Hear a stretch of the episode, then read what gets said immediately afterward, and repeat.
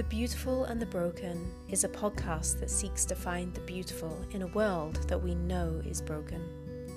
I talk about motherhood, homeschooling, faith, art, mental health, my favourite books, and gardening.